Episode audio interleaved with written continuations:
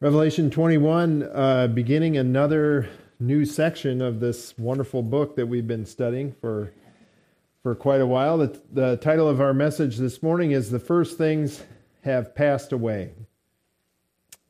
And we find ourselves still in this uh, last section of the book that really composes the majority, obviously, of Revelation, but we've made it all the way down to the last step of our uh, outline of the book of Revelation, the new heavens and the and the new earth. And as we're going to see, this is another transition into another uh, part of the vision that John has had, that he has written down. And although it's taken us uh, well over a year to get through this book, I think that from the from the from the text, it would seem that John was visited by the angel and basically uh, wrote this down in quick sequence. Probably all happened in one day, and uh, what a what a momentous day it must have been for John to have this vision and be told to record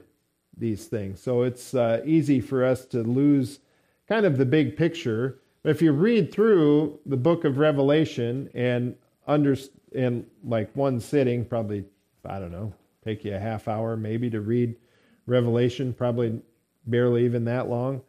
Um, and you understand, keep in mind kind of the what we've tried to do, the symbology and, and the things that are being spoken of, you would have a you'd have a much better understanding overall picture of what's going on here in the book. That's why I try to review these things so we can remember uh, what we're talking about and not get lost in the in the veins of the leaves and kind of remember the whole forest. So Revelation 119 gives us the outline, oftentimes gives us the outline of the book of Revelation. Oftentimes uh, authors of scripture do this for us to help us understand what they're writing about. And so God told John to write the things which you have seen, the things which are, and the things which will take place after these things. The things which we have seen was chapter 1. It's the, the vision of the risen Christ, the authority behind the message uh, to help remind us uh, that these things are true. They come from God Himself, given to an angel, given to John and now given to these seven churches that we read about and the things which are seven literal churches that existed in the first century when John was writing. He was familiar with most of them. He actually pastored one of them, the church in Ephesus, at one point in time. Uh, history will tell us that the Apostle John was a, a pastor there. Uh, it's a mistake to see these seven churches as as being symbolic of different periods of time and of the church age and this kind of thing. There are aspects of that that are true if you just kind of take anecdotal evidence from the words that are said to these churches, you can make a case that, that they represent periods of time, but that's not taking into uh, consideration the whole uh, picture of what's being presented.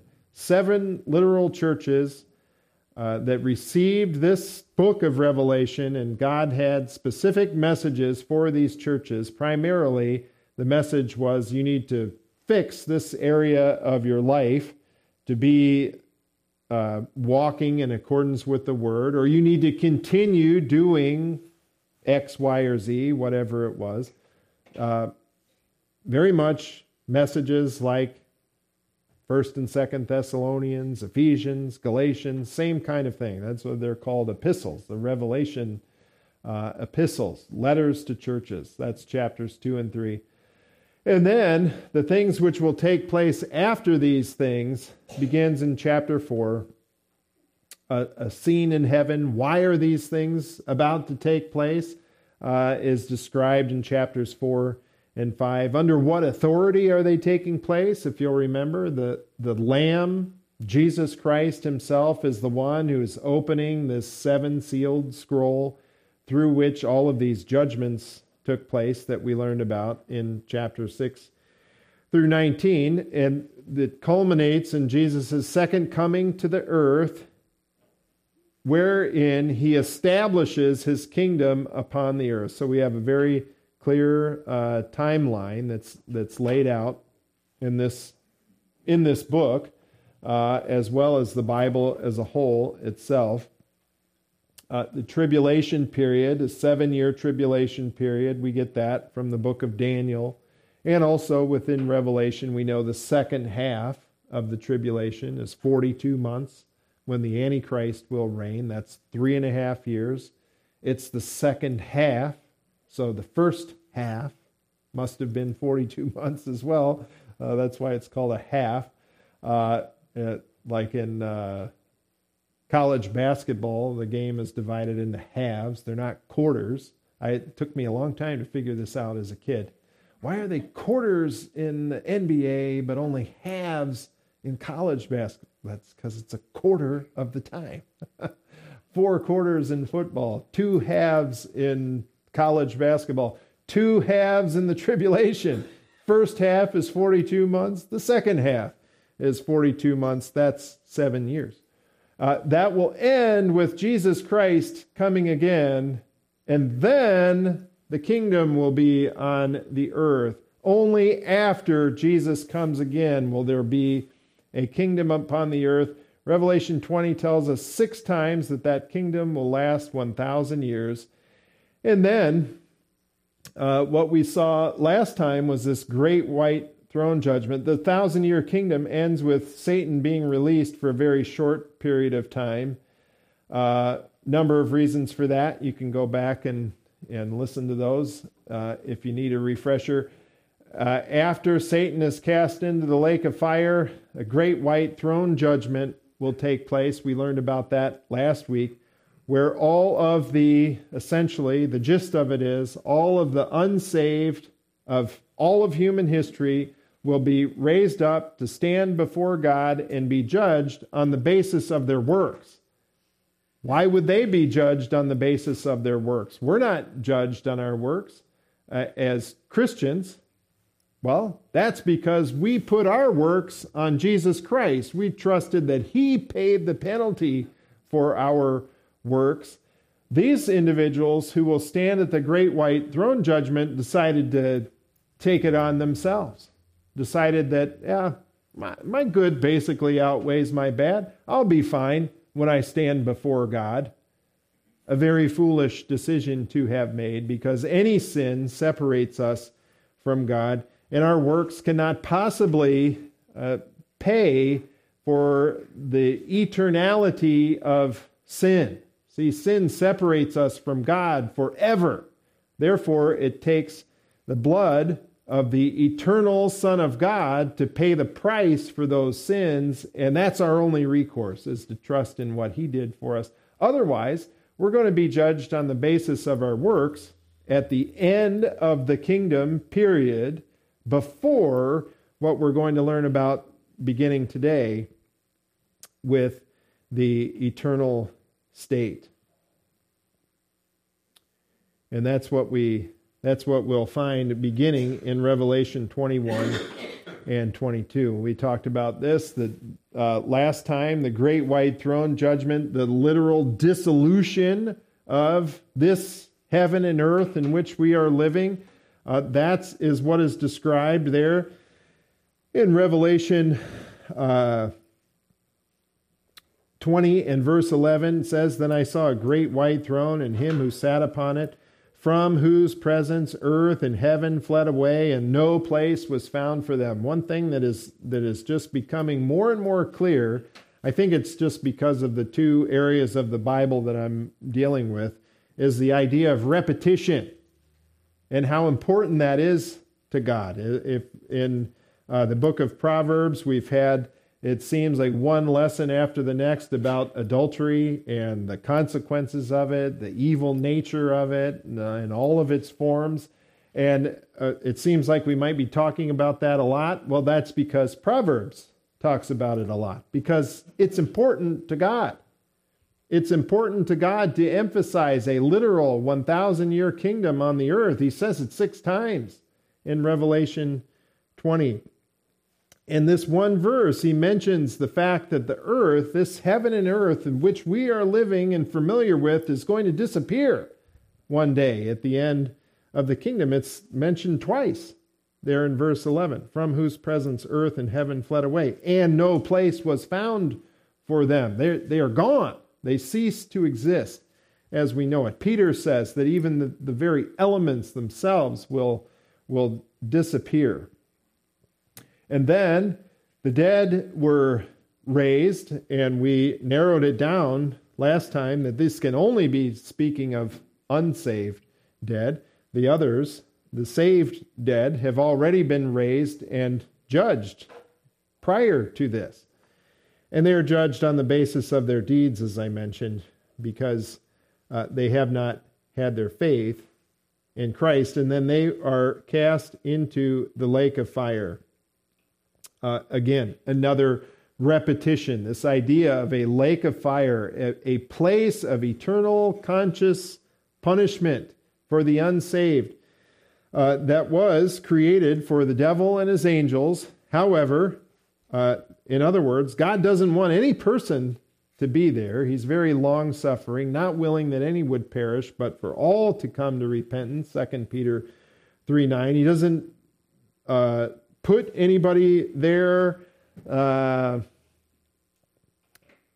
out of spite or anything like that. He doesn't desire for any person to be there. That's not what it was created for. However, if the person will not accept salvation, by faith, right, a free gift of righteousness offered to them.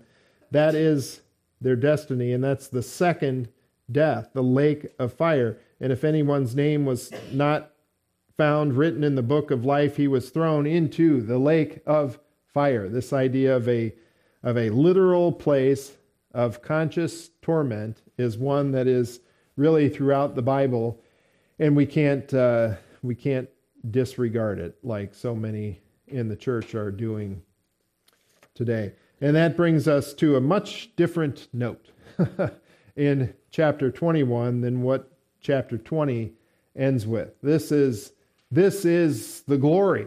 This is the glorious uh, future that all people who have trusted in God and His provision for sin have to look forward to, really, in the rest of of the book of Revelation. And it, it is describing how life was intended to be with God and how it will be for eternity for those who have trusted in Him. The first things have passed away. So we'll look at a new creation, the new Jerusalem, and a new way of life. Really, just concentrating on the first four verses this morning of Revelation 21, which say, Then I saw a new heaven and a new earth, for the first heaven and the first earth passed away, and there is no longer any sea. And I saw the holy city, New Jerusalem, coming down out of heaven from God, made ready as a bride adorned for her husband. And I heard a loud voice from the throne saying, Behold, the tabernacle of God is among men, and he will dwell among them and they shall be his people, and God himself will be among them, and he will wipe away every tear from their eyes, and there will no longer be any death, there will no longer be any mourning, or crying, or pain. The first things have passed away. And for this to happen, uh, for there to be a place for us to live, there has to be a new creation. And that's what we see beginning in verse 1. Then I saw a new heaven and a new earth, for the first heaven and the first earth passed away, and there is no longer any sea.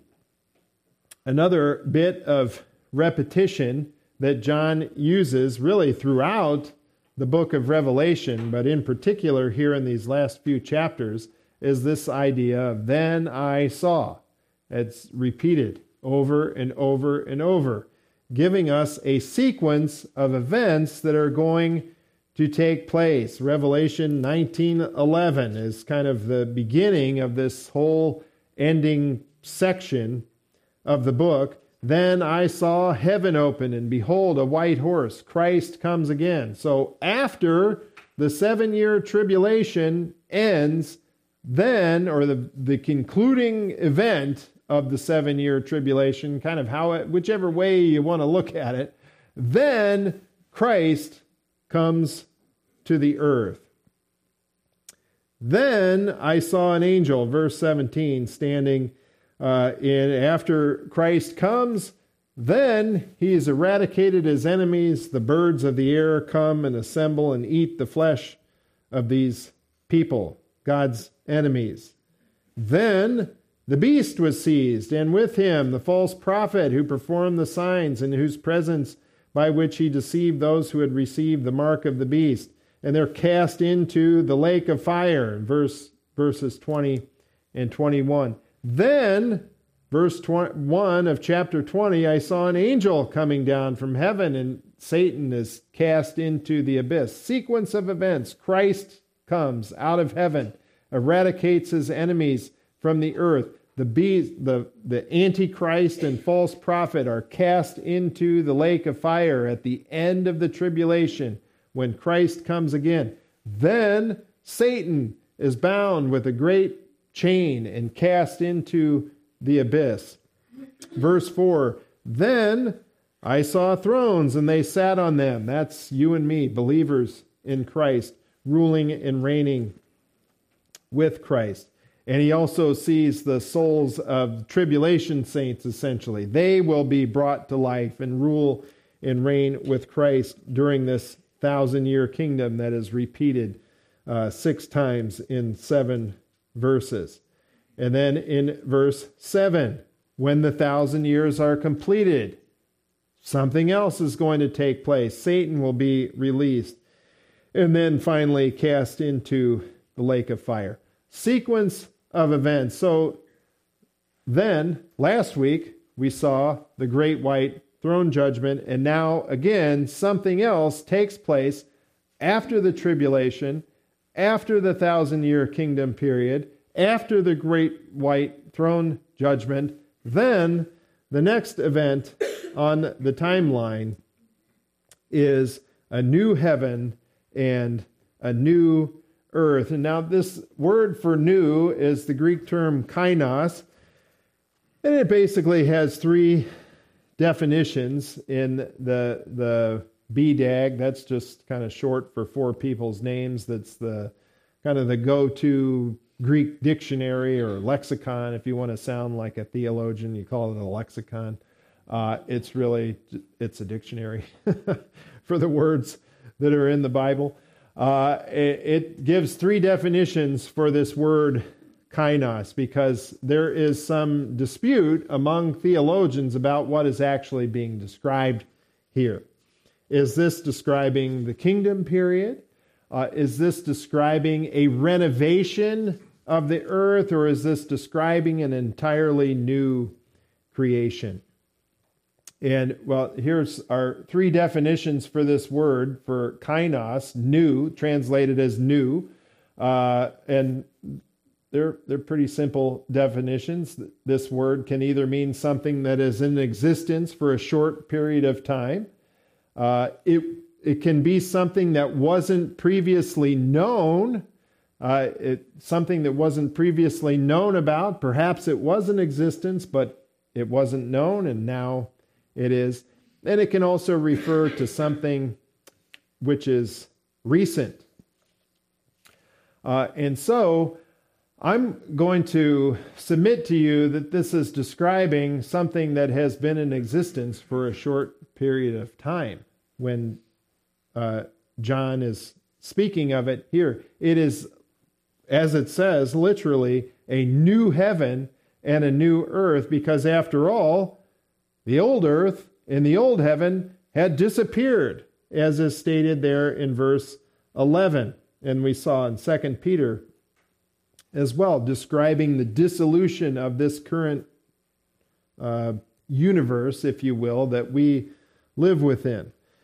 Verse 11 of Revelation 20 the great white throne is seen, and God is sitting on it, from whose presence earth and heaven fled away, and no place was found for them.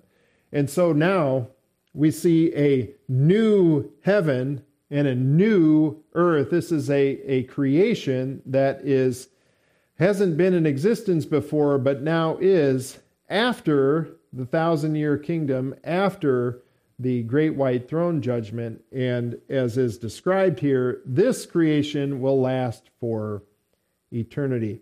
It is a, I personally believe, not a renovation. Some good scholars will say that, that the old earth is going to be renovated, and that's where we will live. I think that takes place during the kingdom period. This is something completely new a new heaven and a new earth, a new ex nihilo, fancy way of saying uh, out of nothing. That's what ex nihilo means. That's the way God created this earth.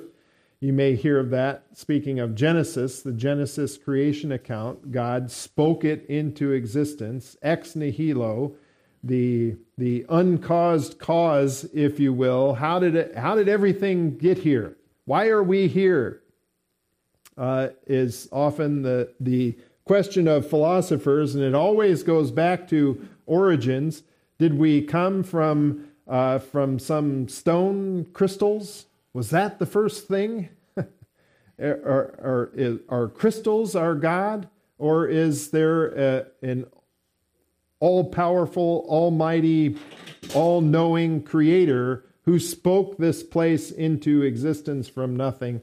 I would go with option B according to the scriptures. And he's going to do that again with this new heaven and new earth. And I think the confusion comes in when we uh, don't understand properly what the Old Testament prophets say using this same kind of language, and we don't apply it across the board with all of the scripture, keeping in mind concepts like progressive revelation.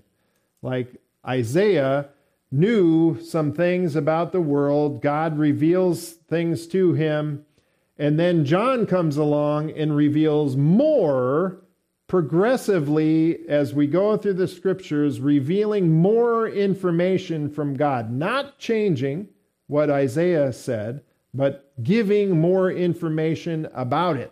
That is this idea of progressive revelation. So Isaiah mentions a new heaven and a new earth in Isaiah 65 17, recording the, the words of God. For behold, I create new heavens and a new earth, and the former things will not be remembered or come to mind. That's very much like what John is describing here in Revelation 21. But if we go on to read Isaiah 65, it is a very clear description of the kingdom period following this statement with the, the lion and the lamb lying together and the children playing with the, the vipers and these kinds of things, the, the uh, uh, lions eating grass and all those kind of descriptions that are very clearly describing the kingdom period. However, he uses this language of a new heavens and a new earth. He also does it in Isaiah 66 in verse 2. It says, For my hand made all these things, God, of course, speaking. Thus all these things came into being, declares the Lord. But to this one I will look, to him who is humble and contrite of spirit, and who trembles at my word. And describing, again, kind of the kingdom period in verse 66 or chapter 66, even though he's speaking of creating uh, something new. So uh, theologians will go to Isaiah and say, and combine that with what we see in Revelation and kind of get us confused. And you will come across some who will say, no, Revelation 21 and 22 is it's a description of the kingdom. It's just the kingdom period. And because Isaiah used this same language. And the, and the problem that we're not seeing is, again, this idea of progressive revelation. And we get to it, I believe it's on the next slide actually, that what Isaiah is doing is describing the entirety of the time period after the end of the tribulation Things will be radically different after the tribulation ends in the kingdom period uh, than they are today. And then again, in the eternal state, eternity, as we read about in Revelation 21 and 22, it will be radically different again from even the kingdom period. And that happens because this is a new creation, as it says here, literally, a new heaven and a new earth. It even mentions that there's no sea there in verse 21, and there is no longer any sea. And there's a couple of different ways to, to look at this idea of a no sea. Some will say, oh, it's just metaphorical. It just the sea is kind of looked at as being uh, representative of evil. Uh, it's not compatible for man to be on the sea and this kind of thing, and that's that's kind of basically all there, all that's being stated there.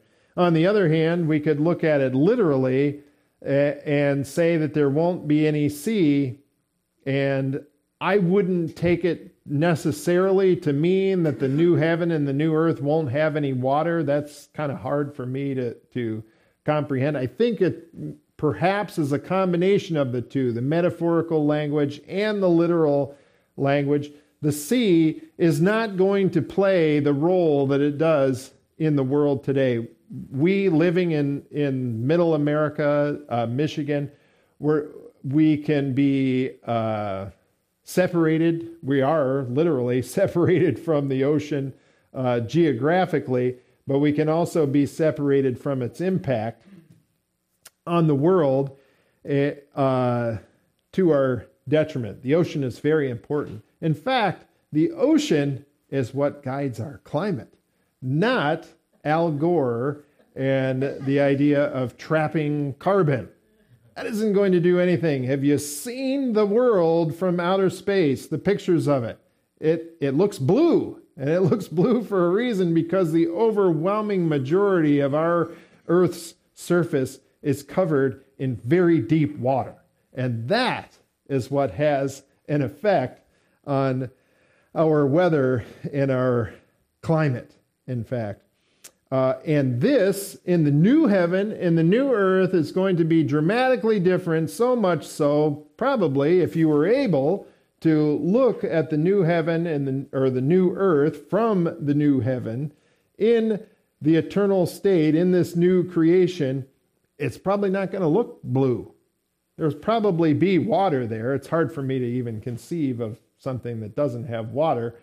Uh, nevertheless, it's going to be dramatically different than the current earth that we live on. And that's the point that is being made there.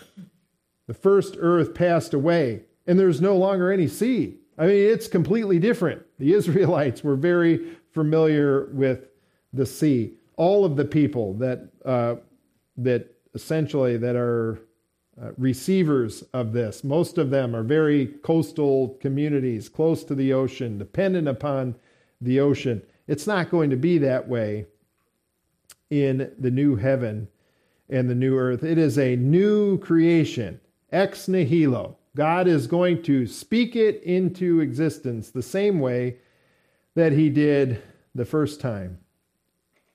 And there is also going to be a new Jerusalem. Not only is there going to be a new heaven and a new earth, but there's also going to be a new Jerusalem. Verse 2 And I saw the holy city, New Jerusalem, coming down out of heaven from God, made ready as a bride adored, adorned for her husband.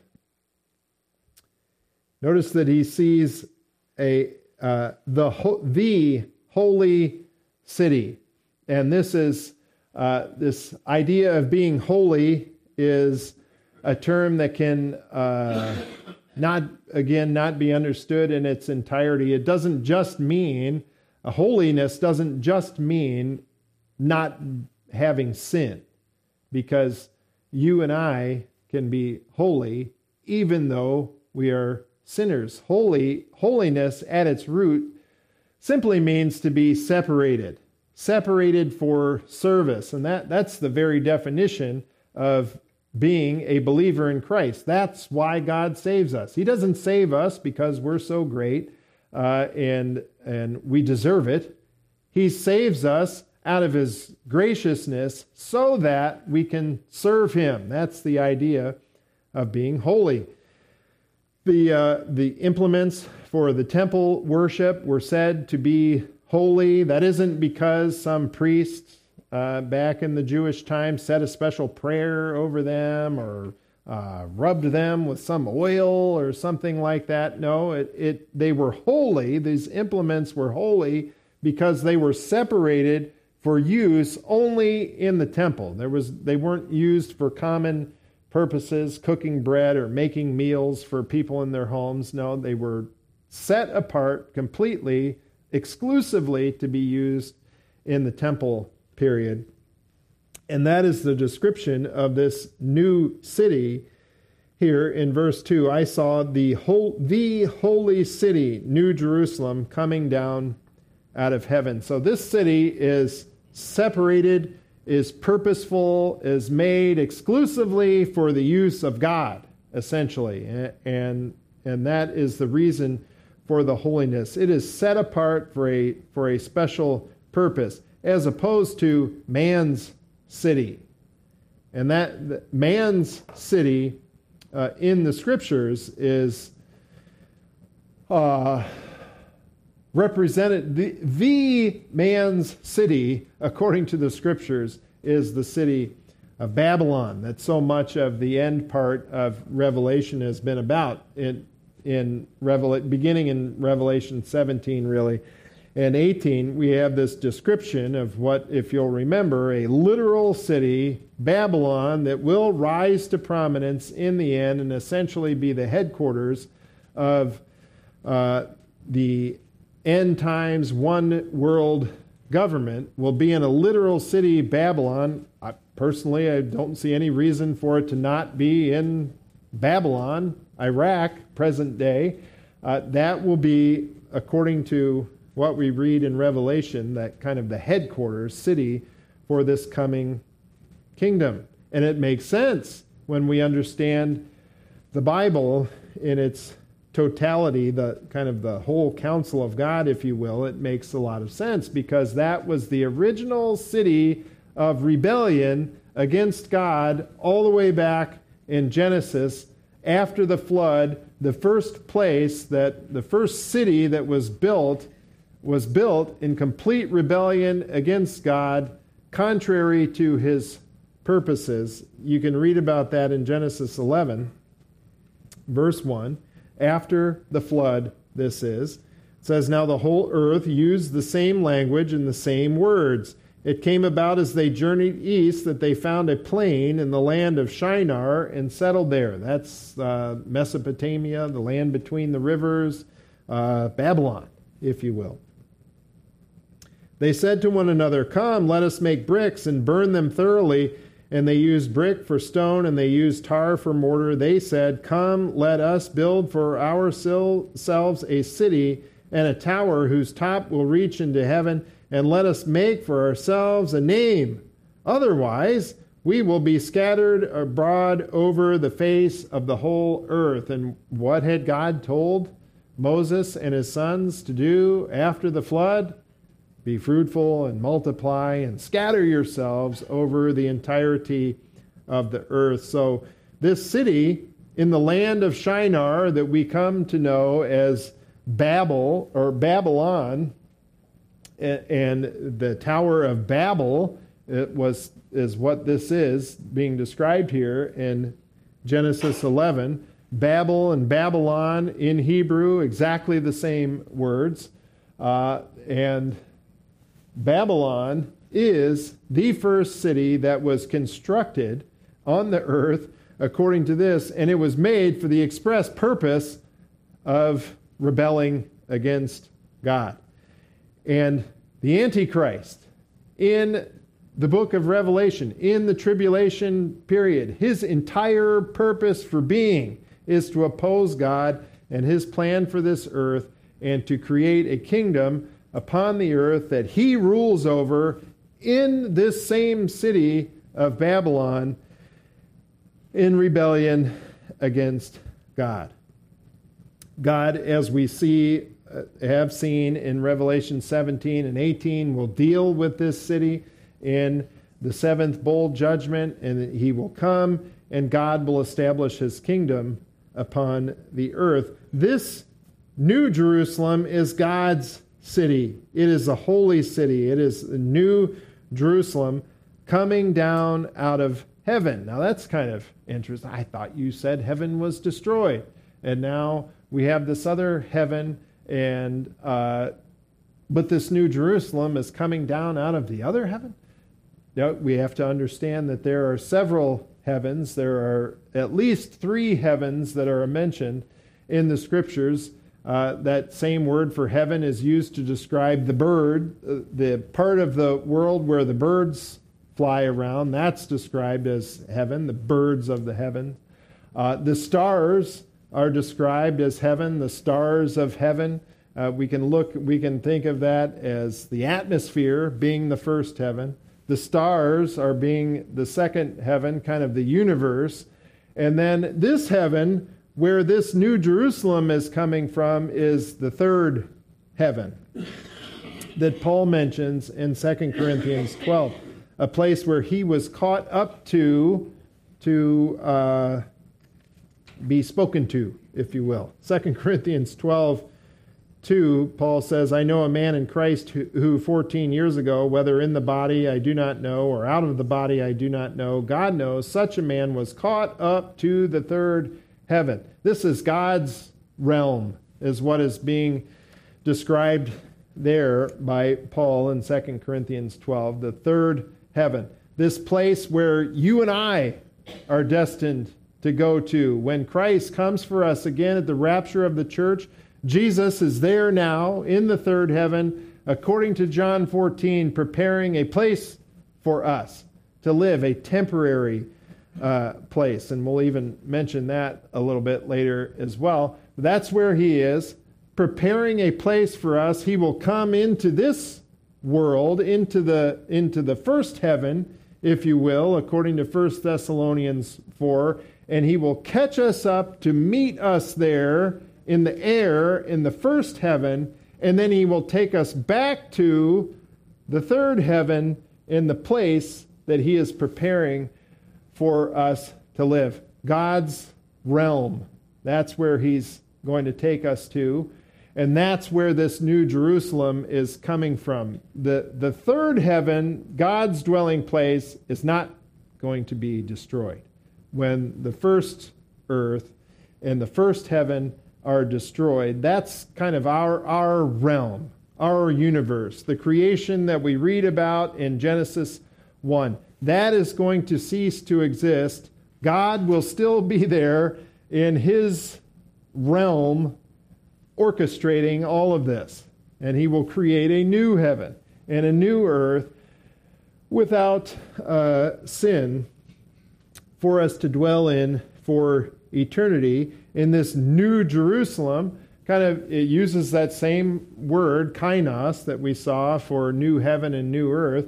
And this time, I think it's being used as uh, in reference to uh, the old Jerusalem. It's new compared to the old Jerusalem. The old Jerusalem is the one that was on the earth, where Jesus will rule and reign over his kingdom for a thousand years. The same city where he was tried and killed, buried, and rose again. That's the old Jerusalem. This is a new Jerusalem. That place is God's city as well, God's city on this fallen earth. He states that a number of times in his land, Israel is God's land. He has it on loan to the Jewish people. Uh, and he also is going to have this new Jerusalem, this place where we will dwell for eternity. And notice that it is made ready as a bride. As a bride. I have it emphasized there on the screen if you can see that coming this uh, i saw the holy city verse 2 new jerusalem coming down out of heaven from god made ready as a bride adorned for her husband that this is an indication to us figurative language is being used here. This isn't necessarily a description of, of the city's title or a title for the people who will be there or something like that. In this case, it is figurative language describing how the city was prepared for us. Uh, Isaiah 61:10 says, "I will rejoice greatly in the Lord; my soul will exult in my God, for he has clothed me with garments of salvation. He has wrapped me with a robe of righteousness, as a bridegroom decks himself with a garland, and as a bride adorns herself with jewels." This is what God has done for us in righteousness. He's wrapped us in a cloak of righteousness. Notice again uh, in Isaiah, clearly presenting salvation by grace through faith, that we don't earn it. He goes on later to say, All our works are like filthy rags, Isaiah does. That's because our righteousness can only come from one source, and it's from God. He wraps us in it when we trust in Him by way of faith. And that is compared to the way that a, that a, that a groom and a bride are prepared for their wedding. They, they're dressed, they're prepared, they, they are uh, made ready for the event. We are made ready for eternity by being wrapped in the righteousness of God by way of faith in Christ. This, that's the way this city is being described here. It is made ready by God the same way that a bride is made ready for her husband uh, on the wedding day. Uh, and essentially, the rest of the book of Revelation is going to describe this city and how God has prepared it, what he's, what he's doing, how it's going to be for us. And that's what is that's this is the city that Abraham was looking for. According to Hebrews 11 and verse 10, speaking of Abraham, he was looking for the city which has foundations, whose architect and builder is God. Abraham was living his life looking forward to eternity with God. That's the implication of what's being described there. He's not looking he wasn't looking for some sort of mystical, magical city on the earth that God secretly constructed. No, very obviously, he's living with his eyes focused on eternity, the same way that we ought to be uh, walking by faith. Speaking of all of the, the Hall of Fame of faith, Hebrews 11:13 speaks of these people saying all these died in faith without receiving the promises but having seen them and having welcomed them from a distance and having confessed that they were strangers and exiles on the earth for those who say such things make it clear that they are seeking a country of their own and indeed if they had been thinking of that country from which they went out, they would have had opportunity to return. But as it is, they desire a better country, that is, a heavenly one. Therefore, God is not ashamed to be called their God, and, it, and He has prepared a city for them.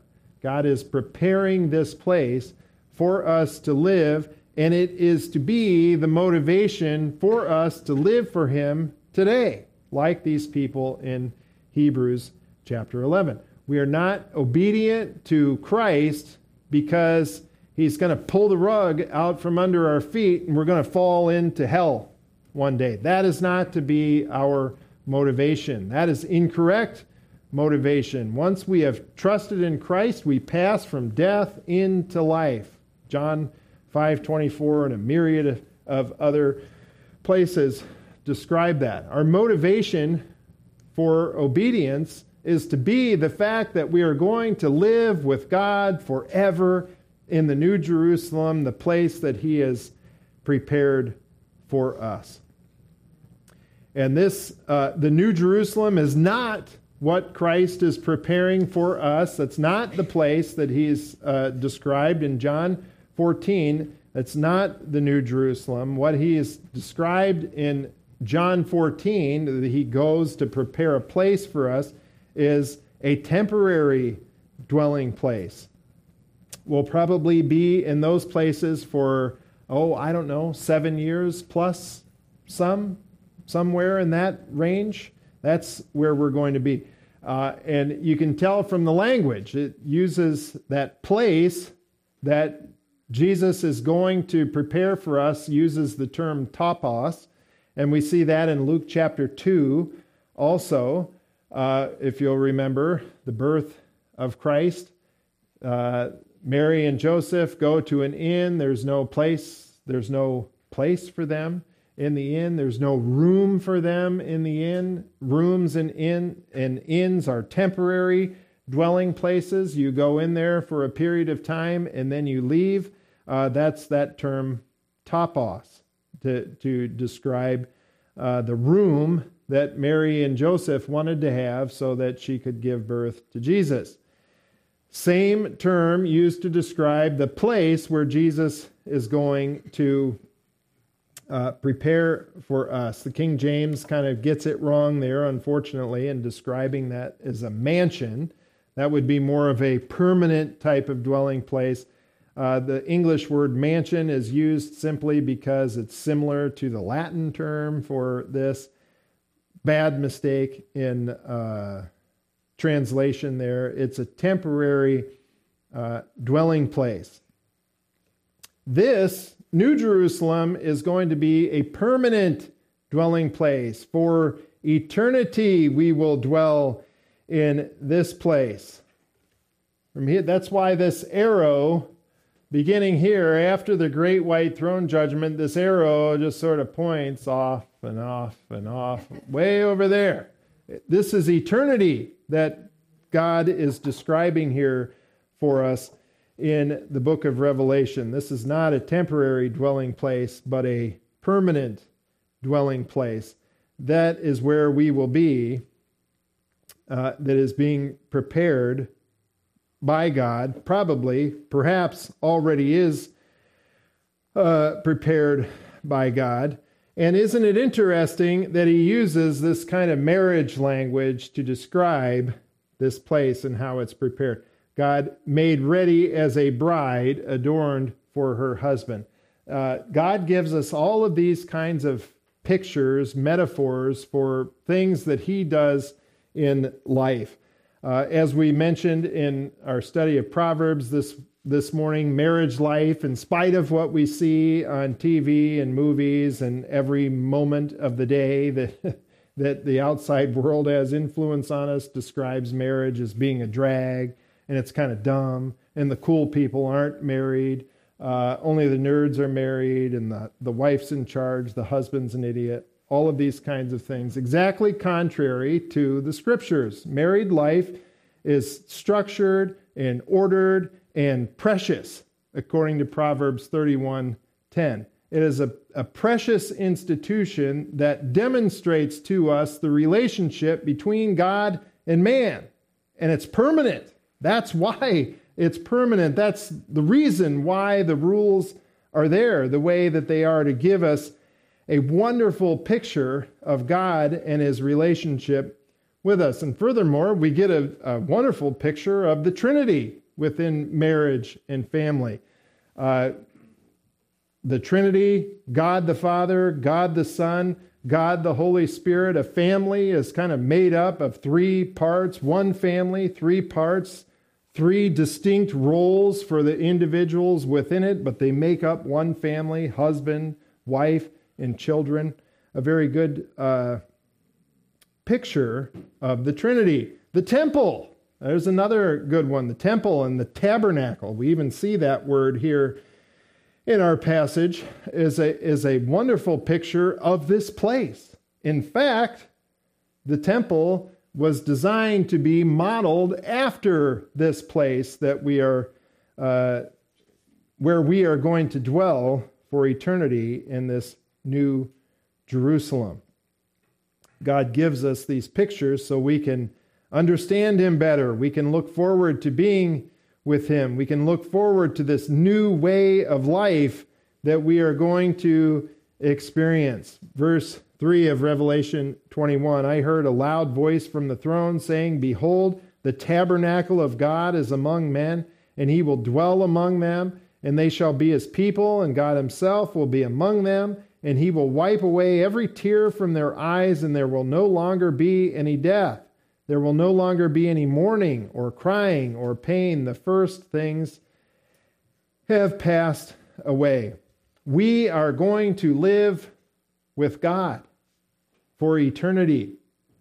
And this, this ought to be uh, motivating for us. This is the way God originally created the world to be. You can read about that in Genesis chapter 2.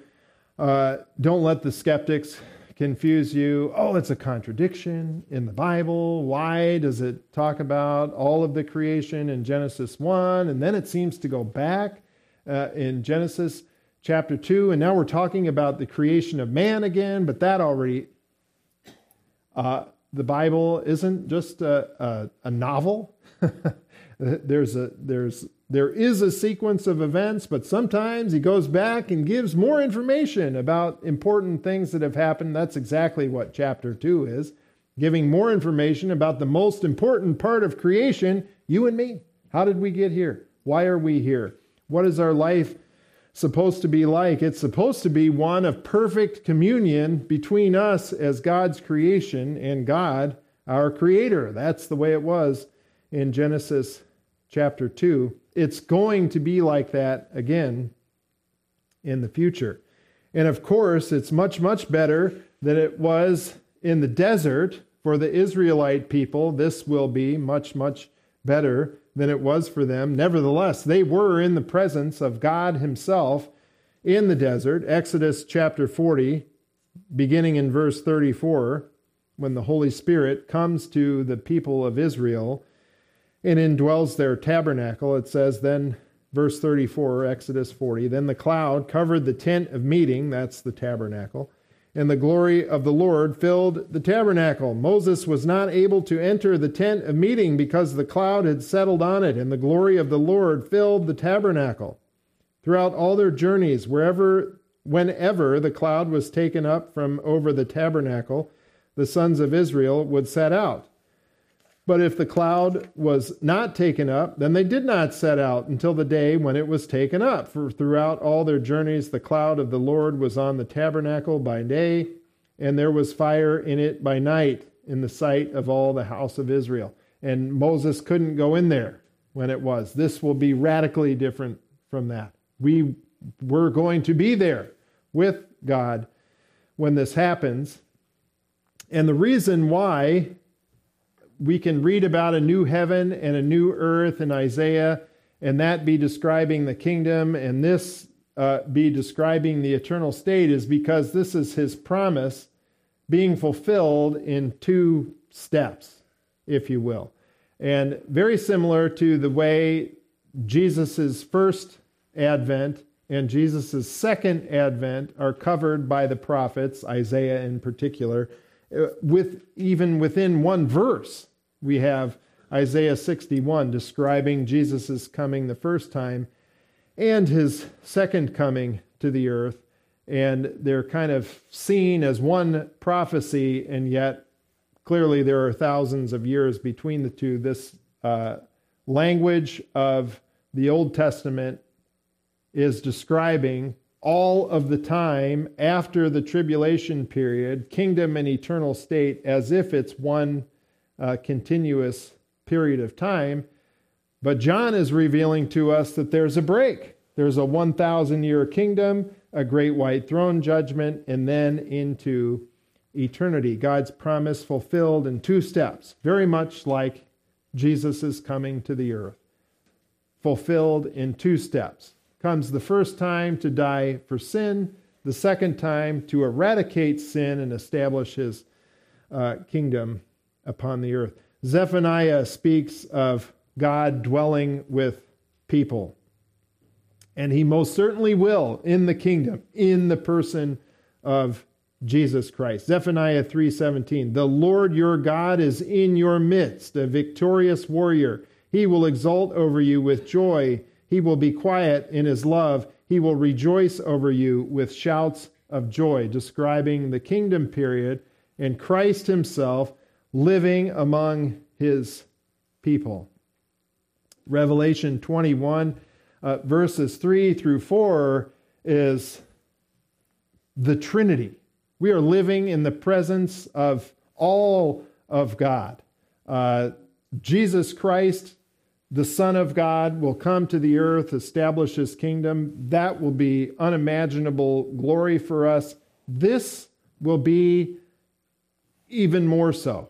We will be living in a, in a place with God where sin and all of its consequences are completely, fully eradicated. Absolutely no trace left of sin anymore. As great as the kingdom will be, people will still die. There's still going to be rebellion at the end of it. We see that happening. People will still side with Satan, people will still die. Uh, there's still going to be some measure of difficulties, even though Christ is here, and it, it will be immeasurably better than it is right now. This, there will be no more consequences of sin. So much so that there will, uh, that God, it says himself in verse 4, will wipe away every tear from their eyes. There will no longer be any death. There will no longer be any mourning or crying or pain. The first things have passed away. And again, the Old Testament prophets kind of make a mention of that. Our call to worship this morning, Isaiah 25, in verse 8, mentions this idea of uh, death being swallowed up. He will swallow up death for all time, and the Lord God will wipe tears away from all faces, and he will remove the reproach from his people from all the earth, for the Lord has spoken. Again, Isaiah 25, speaking of the kingdom and eternity in one passage as if it's just one uh, combined event. And in a way, it is, but it comes in two stages kingdom for a thousand years, and then eternity for eternity uh, is the way that it will be. And there will be no more pain that came in as a result of sin. Genesis 3:16, God tells Eve that she will conceive or give birth to children in pain uh, because of sin. There will be no more death. Death was not part of God's original creation. Reject outright, out of hand, anyone who's trying to tell you that there's death and destruction in Genesis chapter 1. Not so. There's no gap between Genesis 1 and Genesis 2 where tens of millions of people and things died. Not true. Uh, it was very good. It wasn't just good, it was very good. In Genesis 1 31, there was no death, there was no destruction, there, there was no pain or crying or mourning or any of these things in Genesis 1 and 2. All of that started with sin in Genesis chapter 3. And in fact, uh, we are going to be living with God in his totality during this time. That's what it, this can be confusing passage that maybe we'll spend more time looking at uh, later. 1 Corinthians 15 24, I'll just read it to you. Uh, then comes the end it says 1 Corinthians 15 24, Jesus or Paul describing the resurrection and end time events. He says, Then comes the end when he hands over the kingdom to the God and Father, when he has abolished all rule and all authority and all power. That's the, the purpose for the kingdom, is for Christ to rule and have all authority over this earth everything has been abolished. Satan himself at the end of the kingdom, we learned about in Revelation 21, verse 25. 1 Corinthians 15. For he must reign until he has put all his enemies under his feet. That's what we just finished reading about in Revelation uh, 6 through 20. Christ putting all enemies under his feet. The last enemy that will be abolished is death for he has put all things in subjection under his feet. But when he says all things are put in subjection, it is evident that he is accepted who put all things in subjection to him. When all things are subjected to him, then the Son himself also will be subjected to the one who subjected all things to him, so that God may be all in all. When we get to eternity, we will perfectly understand the Trinity. It will be right there for us in full view. We will be living amongst it when all of the consequences of sin are dealt with, eradicated, living in the new heaven and the new earth, this new creation with a new Jerusalem. Death will play no part in it. That's why we have to be raptured one day. That's why we have to cast off this old uh, sinful body that we have and be given a new glorious one fit for eternity. It's fit to live in this place that God has reserved for us. 1 Corinthians 15 54. But when this perishable will have put on the imperishable, and this mortal will have put on immortality, then will come about the saying that is written Death is swallowed up in victory. O death, where is your victory? O death, where is your sting? And it is eradicated. It will be eradicated, and we will live forever with Christ in this new way of life, in a new creation, a new Jerusalem with a new way of life with no sin. And this is to be our motivation for the Christian life today. Let's go to Him in prayer. Dear Heavenly Father, we thank you for this word. I thank you for the book of Revelation that so amazingly reveals these truths to us about who you are, what you have done for us in the past, and what you've already done for us to supply for our future. We can't even understand concepts like eternity, but they're told to us nevertheless in the Bible, and we look forward to. Uh, finding out really what it means. We thank you for making it possible for us to live with you for eternity through the shed blood of Christ. I thank you for making salvation so easy as simply just trusting in you. And after we have done that, I pray that you would motivate us to live for you, to be holy, separated for you, ready for service, uh, so that we can be pleasing to you knowing that we're going to live with you for eternity. I just pray that you would impress the the the vastness of eternity on our hearts and our minds and the importance of uh, telling people about the salvation that they can have through faith in Christ. We pray in Jesus' name. Amen.